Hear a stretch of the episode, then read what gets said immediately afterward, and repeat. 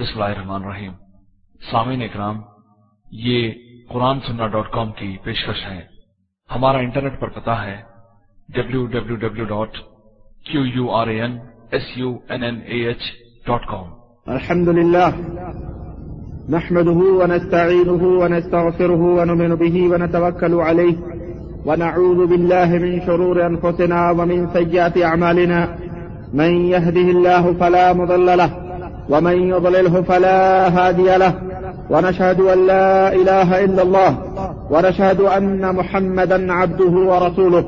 أما بعد، فإن خير الحديث كتاب الله، وخير الهدي هدي محمد صلى الله عليه وسلم، وشر الأمور محدثاتها، وكل محدثة بدعة، وكل بدعة ضلالة، وكل ضلالة في النار. قال الله تبارك وتعالى في كلامه المجيد أعوذ بالله السميع العليم من الشيطان الرجيم. بسم الله الرحمن الرحيم. يا أيها الذين آمنوا استعينوا بالصبر والصلاة. إن الله مع الصابرين. ولا تقولوا لمن يقتل في سبيل الله أموات. بل أحياء ولكن لا تشعرون. ولنبلونكم بشيء من الخوف والجوع ونقص من الأموال والأنفس والثمرات. وبشر الصابرين الذين إذا أصابتهم مصيبة قالوا إنا لله وإنا إليه راجعون. أولئك عليهم صلوات من ربهم ورحمة وأولئك هم المهتدون. وقال تعالى في مقام آخر ولا تحسبن الذين قتلوا في سبيل الله أمواتا، بل أحياء عند ربهم يرزقون. رب اشرح لي صدري ويسر لي أمري واحلل عقدة باللسان يفقه قولي. وقال صلى الله عليه وسلم، اللهم أهله علينا بالأمن والإيمان والسلامة والإسلام، ربي وربك الله. تمام قسم کی حمد و ثنا کی بریائی اور بڑائی اس خالق ارض و سما کے لیے لائق و زیبہ ہے، جس نے ہمیں خلقت وجود سے نوازا اور درود و سلام اس ذات مبارکہ مقدسہ پر جو ساری کائنات کے لیے رہبر و رہنما بن کر کے تشریف لائے، جن کا نام نامی اس میں گرامی احمد مشتبہ محمد مصطفیٰ صلی اللہ علیہ وسلم ہے۔ اللہ صلی علی محمد وعلى آل محمد كما صليت على إبراهيم وعلى آل إبراهيم إنك حميد مجيد اللهم بارك على محمد وعلى آل محمد كما باركت على إبراهيم وعلى آل إبراهيم إنك حميد مجيد. اے ایمان والو، صبر سے اور نماز سے مدد طلب کرو۔ بے شک اللہ تبارک و تعالی صبر کرنے والوں کے ساتھ ہے۔ اور جو لوگ اللہ کی راہ میں شہید کر دیے جائیں، انہیں مردہ مت کہو۔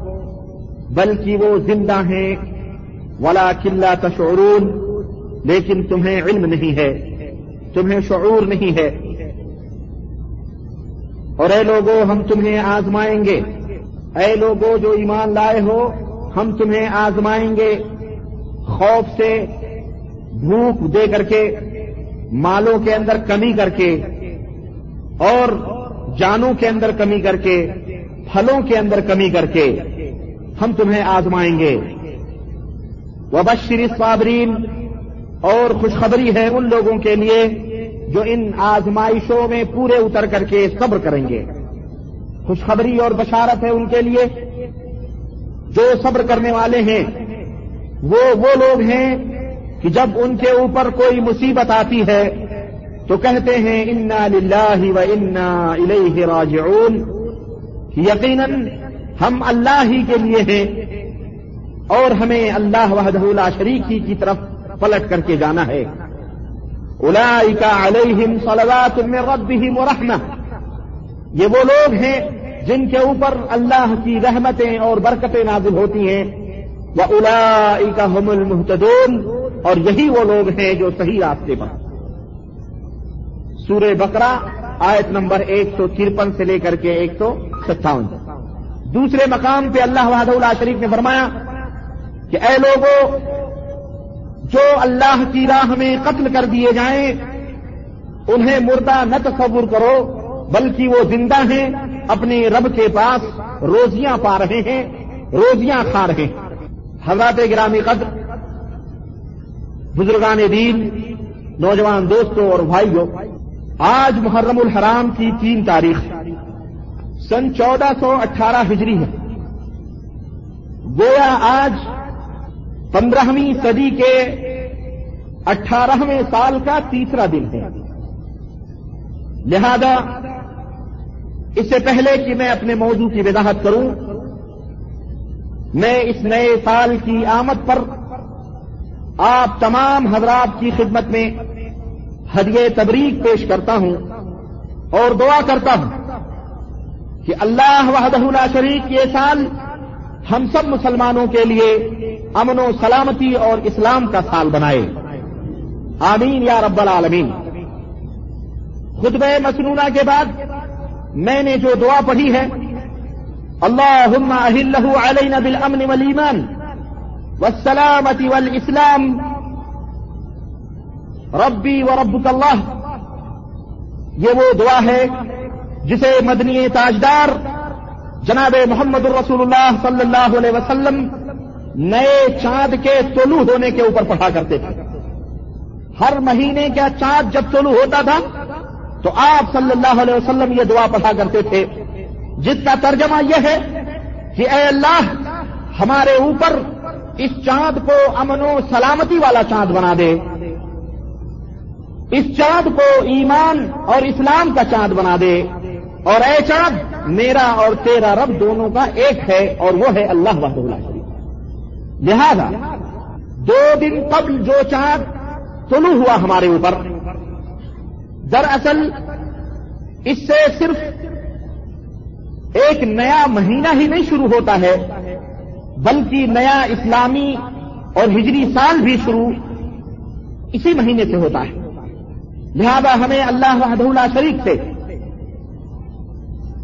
اس نئے سال کی شروعات میں جو اسلام اور مسلمانوں کا سال ہے، اللہ وحدہ اللہ شریف سے دعا کرنی چاہیے کہ اے اللہ، اس سال کو نوئے انسانی کے حق میں عام طور پر اور خاص طور پر مسلمان عالم اسلام کے لیے اپنی رحمت سے امن و سلامتی کا سال بنا۔ الہ العالمین، اس سال میں ہمارے ایمان اور عقیدے میں حقیقی رنگ عطا فرما۔ ہم میں جو بے نمازی ہیں الہ العالمین ہمیں اس سال میں نمازی بنا دے۔ ہم میں جو بے ایمان ہیں الہ العالمین ہمیں اس نئے سال کی ابتدا سے اس کے درمیان اس سال کو ہمیں ایمان بنانے والا بنا دے مولا۔ آمین یا رب العالمین۔ حضرات گرامی قدر معذر دوستوں اور بھائیوں محرم الحرام کے مہینے کو ہم نے ایک مخصوص مکتب فکر، ایک مخصوص گروہ، ایک مخصوص جماعت سے متاثر ہو کر بلا وجہ، بلا سبب، نامناسب طور پر رنج و غم، حزن و علم کا مہینہ سمجھا ہوا۔ حالانکہ کسی بھی اعتبار سے یہ ماہ محرم جو ہمارے اوپر آیا ہوا ہے ہمارے لیے رنج و غم کا مہینہ نہیں ہے۔ بلکہ دینی لحاظ سے یہ مہینہ خوشی و مسرت کا مہینہ۔ لیکن ہماری بدنصیبی کہ ہم نے ایک مخصوص جماعت سے متاثر ہو کر جو اپنی نسبت اسلام کی طرف کرتے ہیں، ہم نے ماہ محرم کو غم و علم کا، رنج و غم کا مہینہ سمجھا ہوا۔ اس کی دلیل کیا ہے؟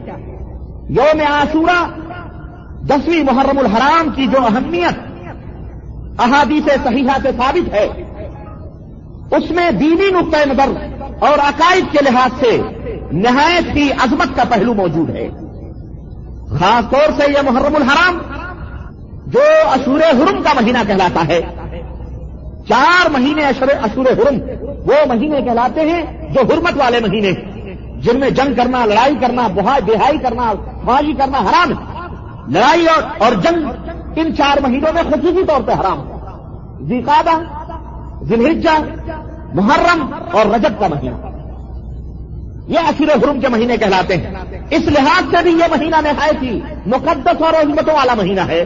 اور دوسرے لحاظ سے یہ کہ اس کے اندر یوم عاشورہ ہے۔ محرم کی دسویں تاریخ ہے۔ جس میں نبی اکرم صلی اللہ علیہ وسلم اسی دن روزہ رکھا کرتے تھے۔ نبی اکرم صلی اللہ علیہ وسلم نے اس دن جو روزہ رکھے اور آپ صلی اللہ علیہ وسلم نے اس دن کی اہمیت جو حدیث میں بیان فرمائی کہ روزوں میں رمضان کے بعد سب سے افضل ترین روزہ، سب سے افضل ترین روزہ اگر ہے تو آشورے کا روزہ۔ اللہ کے رسول صلی اللہ علیہ وسلم نے اس روزے کی فضیلت بیان کی۔ تو یہ فضیلت جو آپ صلی اللہ علیہ وسلم نے دسویں محرم کی بیان کی، اس کی کوئی بنیاد اور اس کا کوئی تعلق موجودہ دور کے ڈھونگ گھٹوروں نوہوں اور ماتموں، سینا کوبیوں اور تازیوں اور جھنڈوں اور عالموں سے قطان نہیں ہے۔ اس کا کوئی تعلق نہیں ہے۔ بلکہ یہ حادثہ کربلا، جو نبی رحمت صلی اللہ علیہ وسلم کی وفات کے آدھی صدی کے بعد رونما ہوا۔ پچاس سے زائد سال پہلے۔ یہ حادثے کربلا رونما ہوا۔ لہذا دینی لحاظ سے اس حادثے کا دسویں محرم سے کوئی تعلق نہیں۔ یوم عاشورہ سے اس کا کوئی تعلق نہیں۔ دوستوں اور بھائیوں میں مناسب یہ سمجھتا ہوں کہ موقع کی مناسبت سے واقع کربلا کے اہم اہم گوشوں کو بے نقاب کروں اور مختصر طور پر آپ کے سامنے واقع کربلا کے کچھ اہم اہم گوشے میں رکھوں۔ تاریخ کربلا کی حقیقی شکل و صورت جس پر ظالموں نے کالک لگا دی ہوئی ہے، اس کے صاف اور شفاف آئینے کو ظالموں نے جھوٹ اور دگا اور فروغ سے دھدلا کر دیا ہے۔ میں مناسب سمجھتا ہوں کہ اس آئینے کو آپ کے سامنے صاف کر کے صحیح ڈھنگ سے پیش کروں۔ اور وہ تمام حقائق جن سے جن کے اوپر دشمنان اسلام نے پردہ ڈالا ہوا ہے، میں ان تمام حقائق کو آپ کے سامنے، قرآن و سنت اور صحیح تاریخ کی روشنی میں آپ کے سامنے رکھوں۔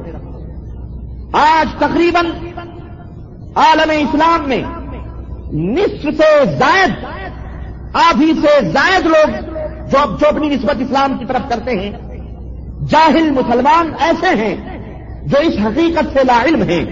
بالخصوص ہمارے ہندو پاک کے اندر، بنگلہ دیش کے اندر ایسے مسلمان موجود ہیں جنہیں دین اسلام سے قطان اس کے علم حاصل کرنے سے کوئی رغبت نہیں۔ اور وہی لوگ اس تاریخی کے اندر ڈوبے ہوئے ہیں۔ وہی لوگ اسلام کے حقیقی روح اور ایمان کی حقیقی حقیقی جان سے وہ لوگ محروم ہیں۔ انہیں علم نہیں ہے کہ اسلام اور ایمان کس کو کہا جاتا ہے۔ اللہ کی پناہ بر صغیر کے اندر ہمارے برے علماء۔ اللہ انہیں ہدایت کی توفیق ادا فرمائے۔ برے مولوی جو اپنے پیٹ کے لیے ان مسلمانوں کا بیڑا انہوں نے غرق کیا ہوا ہے۔ محرم آتے ہی۔ بلکہ میں سمجھتا ہوں کہ بقرعید کے بعد ہی سے یہ پیٹ بھرو ملا نے ان کی ٹولیاں پاک و ہند کے اندر، بنگلہ دیش کے اندر شہروں میں سیٹ ہونا شروع ہوتی۔ باقاعدہ جوڑ توڑ ہوتی ہے۔ اخبارات کے اندر اعلانات آتے ہیں۔ ہم نے خود اپنی آنکھوں سے دیکھے۔ اخبارات کے اندر روزناموں کے اندر اعلانات آتے ہیں کہ اگر آپ کو پرزور بیانات کروانے ہیں، محرم کی دس راتوں کو نورانی بنانا ہے، تو دس پر نور نورانی راتوں کو آباد کرنا ہے۔ تو ہم سے سمپرک کریں، ہم سے کنٹیکٹ کریں، ہم سے رابطہ قائم کریں۔ ہم آپ کو ایسے ایسے علماء دیں گے جو ان راتوں کو پرنور بنا دیں گے۔ باقاعدہ ہینڈ بلس تقسیم ہوتے ہیں اور رات رات بھر یہ ملا نے گلے پھاڑ پھاڑ کے جھاگ اگلتے ہیں اور جھوٹ تھوک کے بھاؤ جھوٹ بولے جاتے ہیں ان تقریروں کے اندر اور راجدیشینوں اور دشمنان اسلام کی لکھی ہوئی تحریروں کو عوام میں ان برے علماء کے ذریعے عام کیا جاتا ہے، اسے زہر کی طرح پھیلایا جاتا ہے اور لیبل کیا لگایا جاتا ہے کہ ہم اہل سنت والجماعت، ہم اہل سنت والجماعت ہیں۔ گویا اہل سنت والجماعت کے اسٹیج سے رافضی اور شیعہ تقریر کرتا ہے، دشمنان اسلام بولتا ہے۔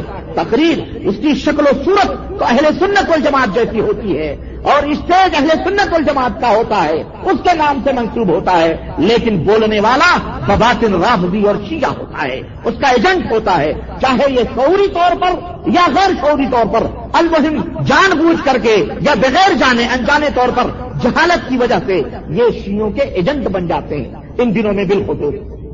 اور ایک شیعہ انہیں سنیوں کے ممبروں پر اور سنیوں کے اسٹیجوں پر نچا رہا ہوا ہوتا ہے اور اپنی باتیں ان کی زبان سے کہلوا رہا ہوتا ہے۔ رات ہو، یہ دن ہو، محلوں میں، گلیوں میں، کوچوں میں، چوکوں میں، بازاروں میں، چوراہوں میں۔ حضرت حسین رضی اللہ تعالیٰ عنہ کی شہادت کا نام لے کر ان نفوس قدسیہ کے خلاف باتیں کی جاتی ہیں۔ جن کا وجود اگر اس کائنات کے اندر نہ ہوتا تو دنیا میں کوئی بھی شخص سرور کائنات محمد الرسول اللہ صلی اللہ علیہ وسلم کا امتی اور رب کعبہ کی توحید کا ماننے والا، قرآن کو تسلیم کرنے والا، امام کائنات کی تعلیمات کو اپنانے والا نہ ہوتا۔ اگر یہ نفوس قدسیہ اس کائنات میں نہ ہوتے، حضرت ابو بکر صدیق رضی اللہ تعالیٰ عنہ، حضرت عمر فاروق اعظم رضی اللہ تعالیٰ عنہ، حضرت عثمان غنی رضی اللہ تعالیٰ عنہ، حضرت مائی عائشہ صدیقہ رضی اللہ تعالیٰ عنہ، غرض بڑے بڑے اجنڈے صحابہ کو باقاعدہ ان ممبروں سے یہ راوی شیے گالیاں دیتے ہیں۔ حالانکہ تعجب کی بات یہ ہے کہ حضرت حسین کی شہادت کا نام لے کر ان لوگوں پر تان و تشنی کے تیر چھوڑے جاتے ہیں، جن کا اس واقعے کے ساتھ کوئی تعلق نہیں ہے۔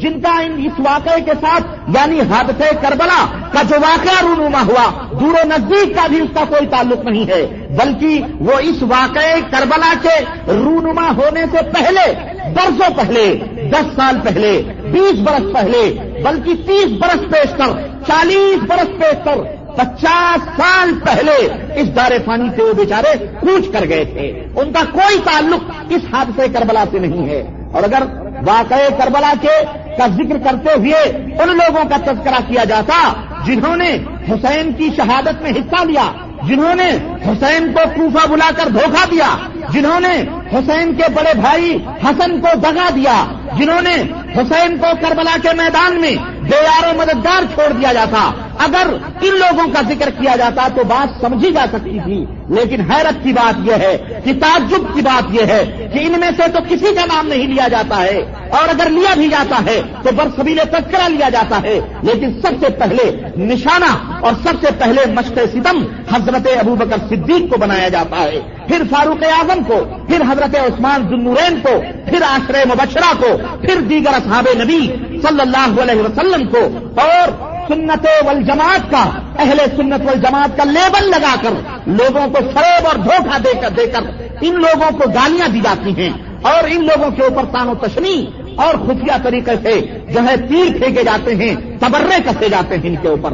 اور یہ بیچارے نام نہاد اہل سنت الجماعت انہی شیوں، انہی رابضیوں کی راگ میں راگ ملا کر کے، انہی کے گلے میں گلا ملا کر کے، انہی کے سر میں سر ملا کر کے یاد حسین کے نام سے مجلسیں بپا کرتے ہیں، تازیے بناتے ہیں، علم بناتے ہیں، چوکے بناتے ہیں، جھنڈے گاڑتے ہیں، اور وہ تمام سب کام کرتے ہیں، وہ تمام سب کام کرتے ہیں جو ایک مسلمان حقیقی اور سچا پکا مسلمان وہ کام دیکھ کر کے شرم و نداوت سے اس کی پیشانیاں جھک جاتی ہیں اور حیا اور شرم سے ان کے اوپر لانت جیسے کلبات زبانوں سے نکلنا شروع ہوتے ہیں اور علامہ اقبال کی زبان میں وہ اس سے مستحق ہوتے ہیں کہ علامہ اقبال نے کہا تھا کہ وضع میں تم ہو نسارا تو تمدن میں ہنود وضع میں تم ہو نسارا تو تمدن میں ہنود یہ مسلمان ہیں جنہیں دیکھ کے شرمائے یہود۔ یہ مسلمان ہیں جنہیں دیکھ کے شرمائے یہود۔ حضرات، اس طرح سے یہ کھیل کھیلا جاتا ہے۔ داستان کربلا بہت مختصر ہے۔ کربلا کی داستان بہت مختصر ہے۔ اتنی مختصر ہے کہ میں اگر آپ کو تاریخ کے پنوں کے حوالوں سے میں اس کو، اس واقعے کو بیان کروں تو اللہ کی قسم آپ کو حیرت ہوگی کہ صبح صبح صبح حضرت حسین رضی اللہ تعالیٰ عنہ میدان نینوا یعنی کربلا میں پہنچتے ہیں اور دن کے ظہر کے بارہ بجے یا ایک بجے تک یہ معاملہ ختم ہو جاتا ہے۔ ختم ہو جاتا ہے۔ ایک ڈیڑھ بجے کے درمیان تک یہ معاملہ ختم ہو جاتا چند گھنٹوں کی بات ہے۔ چند گھنٹوں کا یہ حادثہ ہے جسے دشمنان اسلام نے کھینچ تان کر اتنا لمبا کر دیا ہے۔ اتنا لمبا کر دیا ہے کہ آج دس راتیں بھی اسے بیان کرنے کے لیے ناکافی ہوتی بیس بیس راتیں بھی اسے بیان کرنے کے لیے ناکافی ہوتی۔ اس کے اندر مرچ مسالے لگائے گئے۔ اس کے اندر تیکھا ڈالا گیا۔ اس کے اندر بہترین قسم کی کہانیاں گھر گھر کے بیان کی گئیں۔ اور میں انشاءاللہ تبارک و تعالیٰ ان تمام سب باتوں کو کتاب و سنت کی روشنی میں اس حادثے کا تجزیہ اور تاریخ اسلام کے حوالے سے اس حادثے کا انشاءاللہ تبارک و تعالیٰ میں اپنے ان خطبات جمعہ میں جائزہ لوں گا اور فیصلہ آپ پر چھوڑوں گا انشاءاللہ۔ اور جیسا کہ میری عادت ہے کہ دودھ کا دودھ اور پانی کا پانی نکھار کر آپ کے سامنے میں پیش کرتا ہوں اور رکھتا ہوں مسائل کو۔ اس واقعے کو بھی انشاءاللہ تبارک و تعالیٰ اگر اللہ تعالیٰ نے زندگی دی، صحت و تندرستی دی، تو میں انشاءاللہ تعالیٰ اس واقعے کو بھی اسی طرح سے پیش کروں گا اور وہ حقائق آپ کے سامنے لاؤں گا۔ کیا آپ انگستے بدندہ رہ جائیں گے؟ واقع کربلا کو اچھی طرح سے سمجھنے کے لیے۔ واقع کربلا کو اچھی طرح سے جاننے کے لیے، ان کے، ان کی کڑیوں کو کڑیوں سے سمجھنے کے لیے ضروری ہے کہ کچھ بنیادی باتوں کا علم آپ کے ذہن میں ڈال دیا جائے، کچھ بنیادی باتوں کا بھی علم آپ کو ہونا ضروری ہے۔ مثلا صحابہ کرام رضوان اللہ علیہ مجمعین بالخصوص نبی رحمت صلی اللہ علیہ وسلم کی وفات کے بعد حضرت ابو بکر صدیق کا مختصر سا جائزہ ان کی خلافت کا، حضرت عمر فاروق اعظم کی خلافت کا مختصر سا جائزہ، حضرت عثمان غنی، اور جہاں سے یہ فتنہ شروع ہوتا ہے، اور حضرت حسین رضی اللہ تعالیٰ عنہ تک پہنچ کر وہاں ختم ہی نہیں ہوتا ہے، بلکہ اس کی جڑیں اور مضبوط ہو جاتی ہیں، اور جس کے شکار آج تک آج تک ہم مسلمان، جن کی کڑواہٹوں کو آج تک محسوس کر رہے ہیں، اور آج کل مسلمان، آج تک مسلمانوں میں جس جس کی کڑواہٹیں موجود ہیں اور جس کی وجہ سے مسلمان پتر بتر ہیں، انتشار کے شکار ہیں۔ میں انشاءاللہ تبارک و تعالیٰ ان کڑیوں کو، ان تمام چیزوں کو مختصر طور پر مختلف دو تین خطبوں کے اندر میں بیان کرنے کی کوشش کروں گا۔ آج میں اپنی بات یہیں پر ختم کرتا ہوں۔ انشاءاللہ اگلے خطبے میں میں بنیادی چند باتوں کو آپ کے سامنے رکھ کر کے اور اس موضوع کو آگے چلانے کی کوشش کروں گا۔ اللہ وحد اللہ شریف سے دعا ہے کہ اللہ تبارک و تعالیٰ ہمیں اور آپ کو نیک عمل کرنے کی توفیق عطا فرمائے۔ ہو حلقے یاراں تو بریشم کی دہا نرم۔ ہو حلقے یاراں تو بریشم کی طرح نرم۔ رزم حق و باطل ہو تو فولاد ہے مومن۔ دوستوں اور بھائیوں قبل عظیم کی میں اپنے موضوع کی وضاحت کروں۔ آئیے قرآن کریم کی جن آیات یا جس آیت کو میں نے آپ کے سامنے پڑھا ہے سور فتح کی انتیسویں اور آخری آیت ہے۔ اس کا ترجمہ ملاحظہ فرمائیں۔ اللہ وحدہ شریک نے آیت کریمہ فرمایا کہ محمد الرسول اللہ صلی اللہ علیہ وسلم، محمد صلی اللہ علیہ وسلم اللہ کے رسول ہیں۔ اور جو لوگ ان کے ساتھ ہیں یعنی صحابہ کرام، وہ کافروں کے اوپر سخت ہیں، لیکن آپس میں رحم دل ہیں۔ تم انہیں دیکھو گے کہ وہ رکو اور سجدے کر رہے ہیں۔ اللہ تعالی کے فضل و رضامندی کی جستجو میں ہیں۔ آپ کے ساتھیوں کی نشانیاں یہ ہیں کہ ان کے چہروں پر سجدوں کے اثر ہیں، نشانات ہیں۔ ان کی یہی صفت تورات میں ہے اور انجیل میں بھی یہی صفت ہے۔ ان صحابہ کی مثال اس کھیتی جیسی ہے، جس نے اپنے دانے کی پہلی پہلی کوپلیں نکالی ہیں۔ پھر اس ننے کوپلوں کو اس کھیتی نے مضبوط کیا۔ پھر وہ کوپلیں موٹی ہو گئیں۔ پھر اپنی جڑوں پر سیدھی کھڑی ہو گئیں اور کسان انہیں دیکھ کر خوش ہو گئے تاکہ ان کی وجہ سے کفار کو چڑھائے۔ ان ایمان والوں اور نیک امال کرنے والوں سے اللہ نے بخشش کا اور بہت بڑے ثواب کا وعدہ کیا ہے۔ یہ سورہ فتح کی انتیسویں آیت جس کا ترجمہ میں نے آپ حضرات کے سامنے پیش کیا۔ اس پوری آیت کریمہ کو آپ بغور پڑھیں۔ آپ کو اس بات کا اندازہ ہوگا کہ ایک ایک لفظ جو اس آیت کریمہ کا ہے، ایک ایک جز، ایک ایک بھاگ اس آیت کریمہ کا اور ایک ایک حصہ صحابہ کرام کی عظمت اور ان کی فضیلت کا چمکتا دمکتا مینار لگے گا۔ ان نفوس قدسیہ کے لیے اخروی مغفرت اور بخشش اور اجر عظیم کو واضح کر رہی ہیں یہ آیتیں۔ اس کے بعد بھی صحاب کرام رضوان اللہ علیہ کی عدالت و دیانت اور صحاب کرام رضوان اللہ علیہ مجمعین کے ایمان و عمل میں شک کرنے والا مسلمان ہونے کا دعویٰ کرے تو تعجب کی بات نہیں ہے تو اور کیا ہے؟ اللہ وعدہ اللہ شریف نے آپ صلی اللہ علیہ وسلم کے ساتھیوں کی مثالیں بیان کی اور ایک بڑی عجیب و غریب مثال بیان کی اللہ تبارک تعالیٰ نے۔ صحابہ کرام کے اس پچھلے دور کو، ابتدائی دور کو اللہ وحدہ اللہ شریف نے نازک کوپلوں سے تشریح دی ہے کہ جس طرح سے ایک کسان کھیت کے اندر دانے ڈال کر کے آتا ہے تو اللہ وحدہ اللہ شریف اس دانے کو پھاڑ کر اس میں ننھی منی کوپلیں نکالتا ہے۔ پھر وہ کھیتیوں میں وہ کوپلیں بڑی ہوتی ہیں، پھر ان کی جڑیں مضبوط ہوتی ہیں، پھر وہ کوپل اپنے جڑ کے اوپر کھڑی ہو جاتی ہے، جسے دیکھ کر کے کسان خوش ہوتا ہے۔ دین ہی اسی طرح سے صحاب کرام کی مثال ہے کہ صحاب کرام شروع شروع میں مکے کی سرزمین پر کس طرح سے زمانے کے کچلے ہوئے، ستائے ہوئے، بالکل نرم و نازک اور کلیل اور کمزور سماج اور سوسائٹی کے اندر تھے، مجبور تھے۔ جس طرح کھیت کی ننی منی کوبلیں کمزور ہوتی ہیں، نرم و نازک ہوتی ہیں پھر جس طرح رفتہ رفتہ وہ کوپلیں تناور درخت کی شکل اختیار کر جاتی ہیں، اسی طرح صحابہ کرام رضوان اللہ علیہ مجمعین بھی رفتہ رفتہ ایک مضبوط قلعے کی طرح اور ایک سوسائٹی اور سماج کے اندر ایک طاقت بن کر کے ابھرتے ہیں اور مشرقین مشرقین اور کفار کے لیے ایک عظیم چیلنج بن کر کے ابھرتے ہیں۔ جنہیں دیکھ کر کے کفار اور مشرقین غید و غضب میں ہوتے ہیں۔ اللہ واد اللہ شریف نے وہی بتلایا تاکہ کفار اور مشرقین غید و غضب میں بھڑک اٹھے یہ وہ آیت کریمہ ہے۔ میں آپ کو بتاؤں کہ یہ وہ آیت کریمہ ہے جس سے بعد علم اسلام نے یہ فتوا دیا ہے کہ جو بندہ کسی بھی صحابی سے وہ وہ اراد رکھے، کسی بھی صحابی سے اپنے دل میں کسی قسم کی جلن رکھے وہ بندہ کافر ہے۔ وہ بندہ کیا ہے؟ کافر ہے۔ صرف بغض و عنایت پر یہ حال ہے تو جو شخص اور جو لوگ، ان کا کیا حال ہوگا؟ جو لوگ بغض و عنایت ہی نہیں، بلکہ برسر ممبر برسر ممبر صحابہ کرام رضوان اللہ علیہ مجمعین کے اوپر تبرے کرتے ہیں، انہیں تان و تشنی کرتے ہیں، انہیں گالیاں دیتے ہیں، ازواج متحرات امہات المومنین کی عزت و آبرو کو چوراہوں پہ نیلام کرتے ہیں اور ان کی بے حرمتیاں کرتے ہیں۔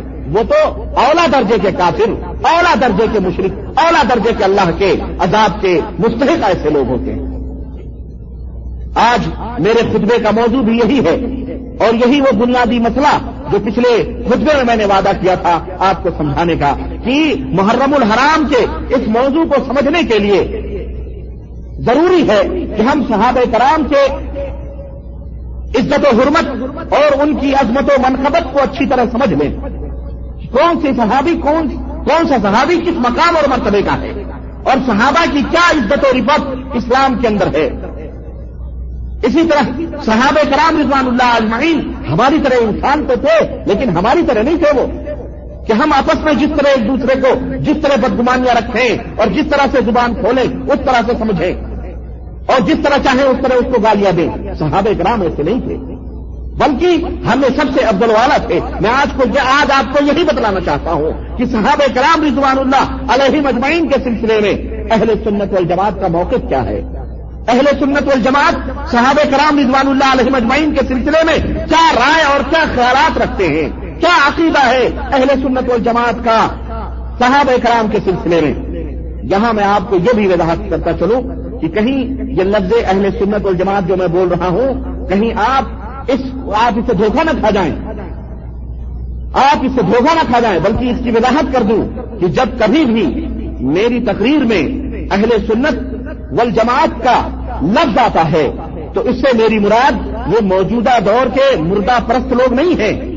اہل سنت والجماعت سے مراد موجودہ دور کے یہ مزاروں پہ ناچ اور بھنگڑے ڈالانے والے لوگ نہیں ہیں۔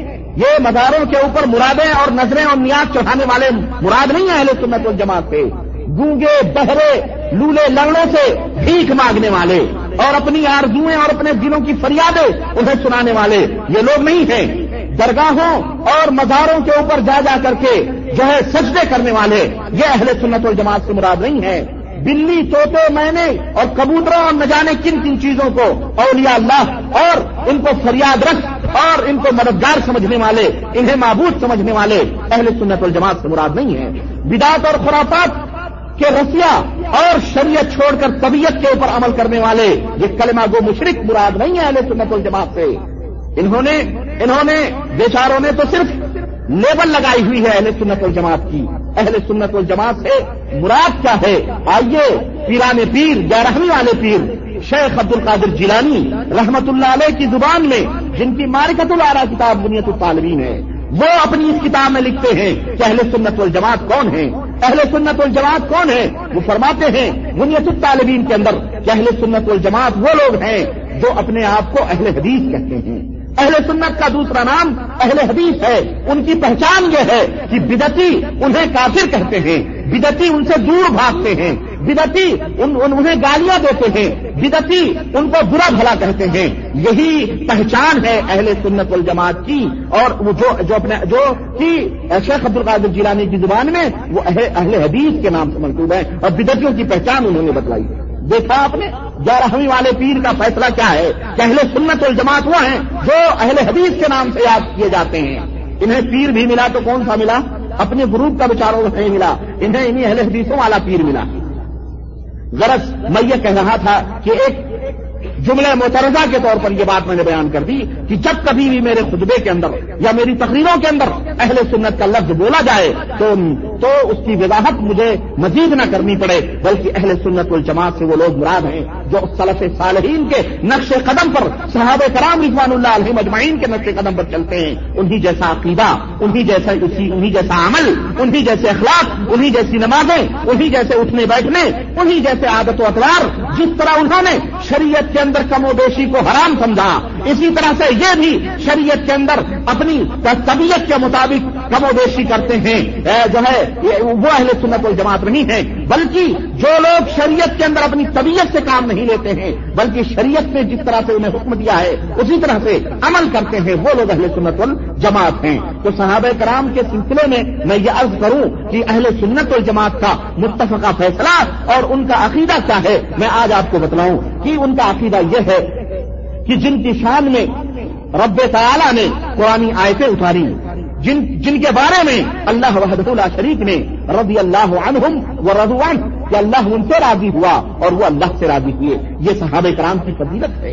اللہ ان سے راضی اور وہ اللہ سے راضی۔ کہیں اللہ تبارک تعالیٰ نے فرمایا کہ محمد الرسول اللہ ولزی اشدا الفار کہیں اللہ نے فرمایا کہ محمد اللہ کے رسول ہیں اور جو ان کے ہمراہ، ان کے ساتھی ہیں، وہ آپس میں نرم دل ہیں۔ لیکن کفار کے لیے وہ بہت ہی سخت اور بہت ہی گرم ہیں۔ کہیں اللہ واد اللہ شریف نے صحابہ کرام کے ایمان کے اوپر قیامت تک کی آنے والی نسلوں کو یہ حکم دیا کہ فائن آ منو جب آمن تم بھی فقط ہی اے میرے صحابہ، اے میرے نبی کے صحابہ، اے مسلمانوں، میرے نبی کے اوپر ایمان لانے والوں، اگر دنیا اس طرح سے ایمان لے آئے، جس طرح تم ایمان لائے ہو تو کدی ہی تدو تو تحقیق کی وہ سب ہدایت یافتہ ہو گئے۔ تو ایمان کا معیار یہ قرار دیا گیا کہ صحابہ کرام رضوان اللہ علیہ مجمعین کی طرح ہمارا ایمان ہو۔ اور یہ صحابہ کرام کی فضائل اور یہ صحابہ کرام کے منقبت ہیں جنہیں قرآن کریم میں اللہ وحدہ اللہ شریف نے بیان کیا ہے۔ آئیے، نبی محترم صلی اللہ اللہ علیہ وسلم، نبی محترم صلی اللہ علیہ وسلم کی زبانیں اطہر سے اپنے ساتھیوں کی تزکیے اور اپنے ساتھیوں کی شان اور عظمت کو سنے اللہ اکبر، جن کی عظمت مدنی تاجدار جناب محمد رسول اللہ صلی اللہ علیہ وسلم بیان فرمائے ان کا مقام اور ان کے مرتبے کا کیا کہنا؟ بخاری اور مسلم کی روایت حضرت ابو سعید خدری رضی اللہ تعالیٰ عنہ، اس حدیث کے راوی قال قال رسول اللہ صلی اللہ علیہ وسلم، لا تسبوا اصحابي فلو ان احدكم انفق مثل احد ذهبا، ما بلغ مد احدهم ولا نصيفه رواہ البخاری و مسلم، حضرت ابو سعید رضی اللہ تعالیٰ عنہ کہتے ہیں کہ رسول اللہ صلی اللہ علیہ وسلم نے فرمایا کہ لوگوں میرے صحابہ کو برا بھلا نہ کہو۔ میرے صحابہ کو برا بھلا نہ کہو۔ کیوں؟ اس لیے کہ اگر تم نے کا کوئی اتنا مال اللہ کی راہ میں خرچ کرے، جتنا مال یا جتنا سونا کی عہد پہاڑی کے برابر ہو۔ یعنی اگر عہد پہاڑ پورے کا پورا سونا ہو جائے اور تم نے کا کوئی آدمی تم نے کا کوئی آدمی جو صحابی نہیں ہے تم میں کا کوئی آدمی میرے جو ہے اس کو اللہ کی راہ میں پورے پہاڑ کو صدقہ اور خیرات کر دے۔ تو اس کو جتنا ثواب ملے گا، اس کا وہ ثواب ہمارے صحابی کے ایک پاؤ گیہوں کے صدقہ کرنے کے برابر بھی نہیں اللہ دیکھ رہے ہیں؟ تم سونے کے پہاڑ صدقے خیرات کر دو اور صحابی ایک پاؤ جو ہو اللہ کی بارگاہ میں صدقہ کر دے، جتنا ثواب اس صحابی کو ایک پاؤ سونے کا ملے گا، ایک پاؤ گیہوں کا ثواب ملے گا اللہ کی راہ میں خرچ کرنے کا۔ تمہیں اہد پہاڑ جو اب سونا ہے، اسے تم صدقہ کر دو، اتنا تمہیں نہیں ملے گا۔ کتنا بڑا مقام ہے، کتنی بڑی عزت اور رفت ہے صحابہ کرام رضوان اللہ علیہ مجمعین کی۔ نسائی کی روایت حضرت عمر بن خطاب رضی اللہ تعالیٰ عنہ اس حدیث کے راوی کہتے ہیں، قال رسول اللہ صلی اللہ علیہ وسلم اکریموا اصحابی فانہم خیارکم، ثم الذین یلونہم، ثم الذین یلونہم۔ الحدیث، حضرت عمر بن خطاب رضی اللہ عنہ کہتے ہیں کہ اللہ کے رسول صلی اللہ علیہ وسلم نے فرمایا کہ لوگوں میرے صحابہ کی تعظیم کرو، میرے صحابہ کی عزت کرو، میرے صحابہ کی عزت کرو، اس لیے کہ وہ تم میں سب سے زیادہ افضل اور اعلیٰ میرے صحابہ تم میں سب سے افضل اور اعلیٰ ہیں۔ پھر وہ لوگ سب سے افضل ہیں جو ہمارے صحابہ سے قریب لوگ ہیں یعنی تابعی لوگ ہیں۔ سمن لدینہ یلون ہم پھر وہ لوگ سب سے زیادہ افضل ہیں جو ان سے قریب ہیں۔ ان صحابہ کے صحابہ سے زیادہ قریب ہیں۔ وہ لوگ زیادہ افضل اور اعلیٰ ہیں۔ تو میرے دوستو، یہ حدیث اور یہ آیت کریمہ جو ہم نے پڑھی ہے، اس سے مکمل، پورے مکمل صحابہ کرام رضوان اللہ علیہ مجمعین کی عظمت اور رفات کا اندازہ ہوتا ہے۔ اب آئیے میں آپ کو بتلاؤں کہ ان صحابہ میں سب برابر نہیں ہیں۔ جس طرح انبیاء اور رسولوں میں سارے نبی اور سارے رسول ایک درجے اور ایک کیٹیگری کے ہیں، اس طرح جس طرح وہ لوگ نہیں ہیں، اسی طرح سے صحابہ کرام کے اندر بھی مراتب کا فرق ہے، درجات کا فرق ہے۔ جس طرح انبیاء اور رسول میں درجات کا فرق ہے۔ اللہ تبار تعالیٰ نے فرمایا تیسرے پارے میں تل کر رسول فضلنا بعد حمانا بعد یہ رسول ہیں جنہیں ہم نے بعد کو بعد کے اوپر مقام اور مرتبہ رکھا ہے۔ جس طرح رسول ایک دوسرے کے اوپر مقام اور مرتبہ رکھتے ہیں، اسی طرح صحابہ کرام رضوان اللہ علیہ مجمعین بھی بعض بعد کے اوپر مقام اور فوقیت رکھتے ہیں۔ چنانچہ آئیے احادیث کے حوالے سے اہل سنت والجماعت کا عقیدہ میں آپ کو بتلاتا چلوں کہ اہل سنت والجماعت کا عقیدہ صحابہ کرام رضوان اللہ علیہ کے مقام و مرتبے کے بارے میں کیا ہے؟ تاکہ مسلمانوں کو اس بات کا علم ہو جائے کہ اہل سنت والجماعت کا عقیدہ صحابہ کرام کے بارے میں کیا ہے؟ موجودہ مسلمان اور اسی طرح ہمارے آنے والے، ہماری آنے والی نسلیں اور اسی طرح ہماری نوجوان، ہمارے نوجوان ملت ان خبیص، رافضی شیوں سے ہوشیار اور ساودھان رہے، جو اسلامی نام لگ کر، جو اسلامی چولے پہن کر مسلمانوں کو دھوکہ دیتے ہیں اور اسلام کی آڑ لے کر محبت آل رسول کا لباس پہن کر اہل بیت اور حسن حسن حسین کی آڑ لے کر بڑے بڑے صحابہ کرام کو چور بڑے بڑے صحابہ کرام کو کافر، حضرت ابو بکر، حضرت عمر، حضرت عثمان بن عفان، رضوان اللہ علیہ مجمعین کو غاصب اور چور تک یہ خبیص، جو ہے اپنے آپ کو مسلمان کہنے والے شیعے یہ اس طرح سے ان کو گالیاں دیتے ہیں۔ ان محات المومنین، رضوان اللہ علیہ علیہ اجمعین کی عزت و آبرو کو سرے بازار اچھالتے ہیں اور اپنی نسبت یہ راہری شیعے اسلام کی طرف کرتے ہوئے نہیں شرماتے ہیں۔ اور آج ہماری جماعتوں میں جو اپنے آپ کو اہل سنت الجماعت کہتے ہیں، ایسے بھی کج پہن اور ناخواندہ بے غیرت افراد بھی ہیں جو لٹریچر اور پمفلٹ پہن پڑھ پڑھ کر کے اس طرح سے ان کے ضمیر مردہ ہو چکے ہیں اور اس طرح سے وہ بے عقل ہو چکے ہیں اور کہ وہ اب شیعہ اور سنی کے اتحاد کے نعرے لگانے شروع کیے ہیں۔ کہ شیعہ اور سنی متحد ہو جائیں، سنیوں کس چیز کے اوپر اتحاد کرو گے؟ قرآن وہ نہیں مانتے۔ تمہارا قرآن جو تم پڑھتے ہو، وہ کہتے ہیں یہ قرآن تو ادھورا ہے۔ اس قرآن کے اوپر ان کا ایمان نہیں، ابو بکر کے اوپر ان کا ایمان نہیں، اسی طرح عمر کے اوپر ان کا ایمان نہیں۔ جن لوگوں سے ہم تک دین پہنچا ہے، ان لوگوں کو وہ غاصب اور چور کہتے ہیں۔ تم کس چیز کے اوپر ان سے اتحاد کرو گے؟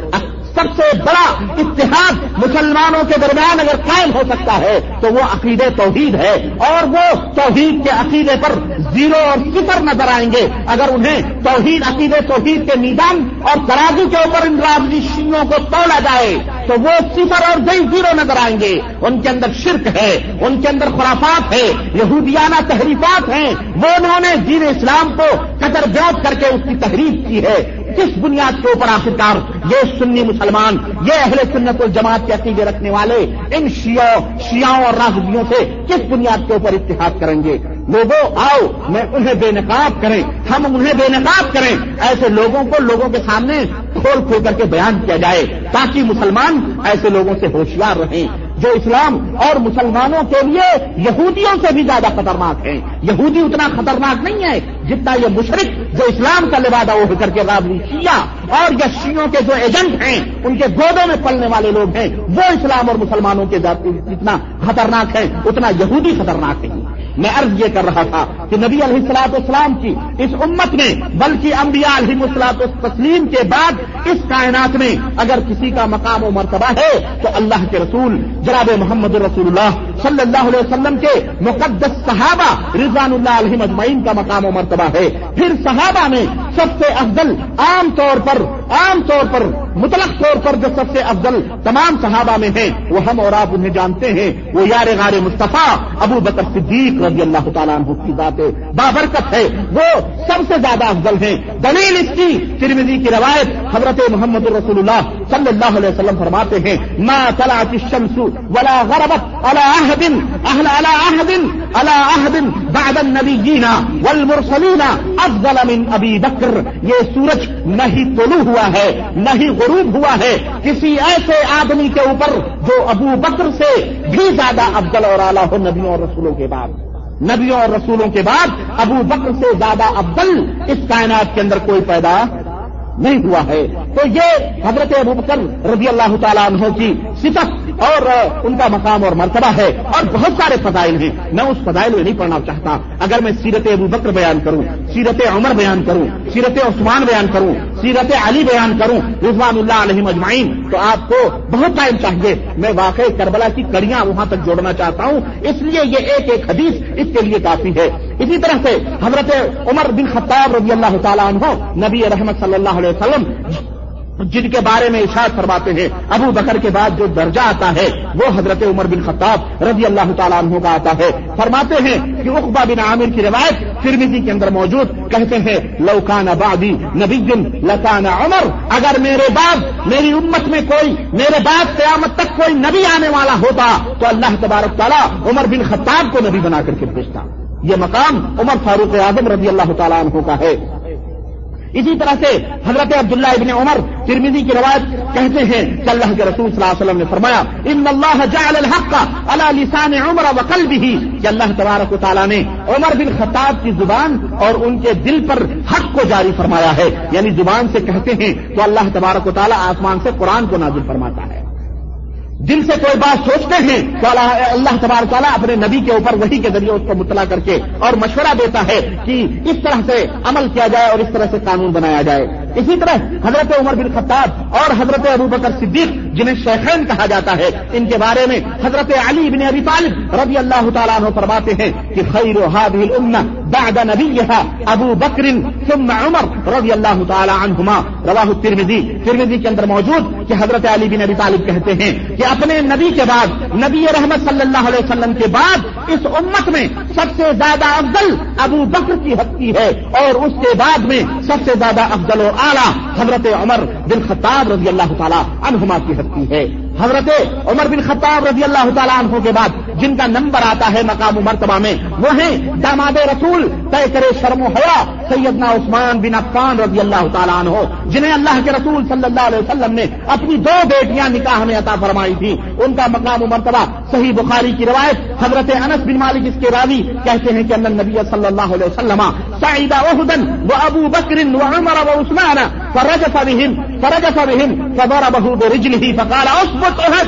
فانما عليك نبي وصديق وشهيدان. حضرت انس رضی اللہ تعالیٰ عنہ کہتے ہیں کہ اللہ کے رسول صلی اللہ علیہ وسلم اپنے صحابہ کے ساتھ حضرت ابو بکر، حضرت علی حضرت ابو بکر، حضرت عمر اور حضرت عثمان کے ساتھ اہد پہاڑی کے اوپر چڑھے۔ اہد پہاڑی کے اوپر چڑھے تو جب اہد پہاڑی کے اوپر چڑھے تو اہد پہاڑی لرزنے لگی پہاڑی جو تھی وہ کیا اٹھی لرز اٹھی، کانپنے لگی۔ تو اللہ کے رسول صلی اللہ علیہ وسلم نے اپنے پیر کو پہاڑی کے اوپر مارا اور فرمایا، ٹھہر ٹھہر، ثابت ہو جا، ٹھہر جا۔ تجھے پتا نہیں کہ تیری پشت کے اوپر ایک نبی، ایک صدیق اور دو شہید کھڑے ہوئے ہیں۔ تیری پشت کے اوپر ایک نبی، ایک شہید ایک نبی، ایک صدیق اور دو شہید کھڑے ہوئے ہیں۔ یہ دونوں شہید تھے، حضرت عمر بن خطاب رضی اللہ تعالیٰ عنہ اور حضرت عثمان غنی رضی اللہ تعالیٰ عنہ۔ یہ نبی کریم صلی اللہ علیہ وسلم کا موجودہ